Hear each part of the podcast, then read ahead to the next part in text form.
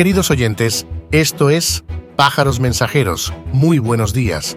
Hoy es martes, 30 de enero de 2024. Este programa es el primer podcast de noticias diarias hecho íntegramente utilizando inteligencia artificial. Recopilamos la información de fuentes destacadas y buscamos mantener el máximo rigor ético en cómo contamos las noticias, buscando entretener e informaros sobre las noticias destacadas en menos de 10 minutos. Empezamos por las noticias de actualidad. Buenos días, Miguel. Cuéntanos cómo vienen los periódicos y cuáles las noticias más destacadas. En primer lugar, en el ámbito político, el juez del juzgado de instrucción número 1 de Barcelona, Joaquín Aguirre, ha reactivado la investigación conocida como Caso Bolo, que explora los vínculos entre Carles Puigdemont, expresidente de la Generalitat de Cataluña, y el gobierno ruso. Este caso, que investiga la posible injerencia rusa en el proceso independentista catalán, se centra en las relaciones y contactos de Puigdemont con representantes rusos, incluyendo un emisario de Vladimir Putin. Esta reactivación del caso añade incertidumbre a la situación de la ley de amnistía y sus implicaciones para Puigdemont. Por otro lado, el PSOE ha mostrado su preocupación por lo que considera una intencionalidad política detrás de las investigaciones sobre Puigdemont. En relación con la ley de amnistía, el partido ha descartado la posibilidad de aceptar más enmiendas, aunque ha dado cierto margen a ERC y Lanz para seguir negociando, manteniendo abiertas las puertas del diálogo. En lo que respecta a Vox, se ha tomado una decisión firme respecto a los diputados críticos en Baleares, anunciando su expulsión tras un conflicto interno en el grupo parlamentario. Esta acción demuestra la tensión y las diferencias internas dentro del partido en la región. Francia está siendo una vez más un escenario de una importante huelga de agricultores que ha generado tensiones comerciales, especialmente en lo que respecta al transporte de productos españoles. Para manejar las protestas y proteger las vías de acceso a París, se han desplegado alrededor de 15.000 policías y gendarmes. Esta situación pone de relieve los desafíos actuales en las relaciones comerciales y agrícolas entre Francia y España. Gracias, Miguel. El tema de la amnistía sigue tomando derroteros impredecibles tanto para el PSOE como para Junts. Es muy difícil prever qué va a suceder en este contexto. Seguiremos contando más los próximos días. Seguimos. Pasemos a la sección deportiva con Sofía en juego. Buenos días, Sofía. Muy buenos días, Andrés.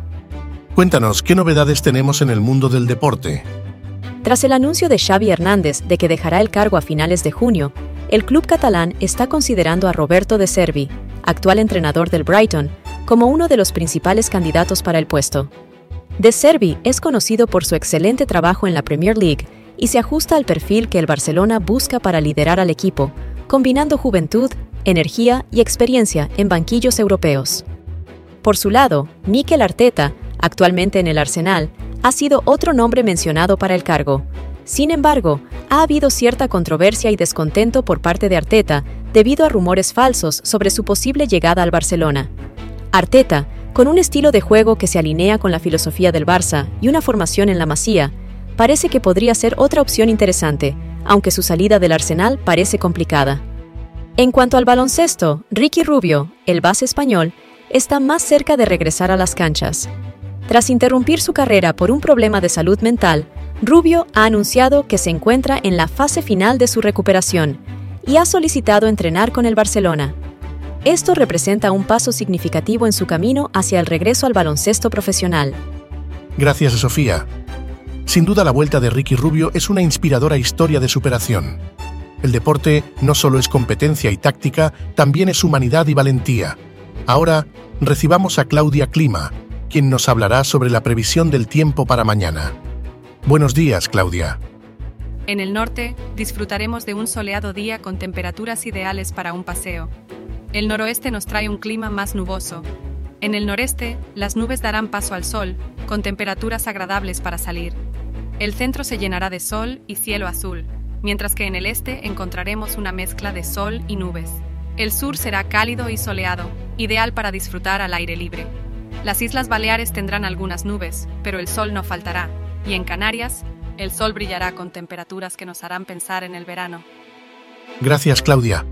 Por último, y antes de acabar, Miguel, cuéntanos las noticias más relevantes de sociedad. Comenzamos con el actor Richard Gere, Parece que ha decidido establecerse definitivamente en Madrid junto a Alejandra Silva. Para ello, está llevando a cabo una reforma de su casa en La Moraleja. Investigadores de la Universidad de Otago han descubierto que agregar kiwis a la dieta puede mejorar la energía y el estado de ánimo en tan solo cuatro días, superando incluso a los suplementos de vitamina C. Según las encuestas, los kiwis hicieron que las personas se sintieran mejor en cuatro días, mientras que la vitamina C solo mostró una modesta mejora en el estado de ánimo. ¿Quién iba a decir que la clave para un buen ánimo podría estar en nuestra frutería más cercana?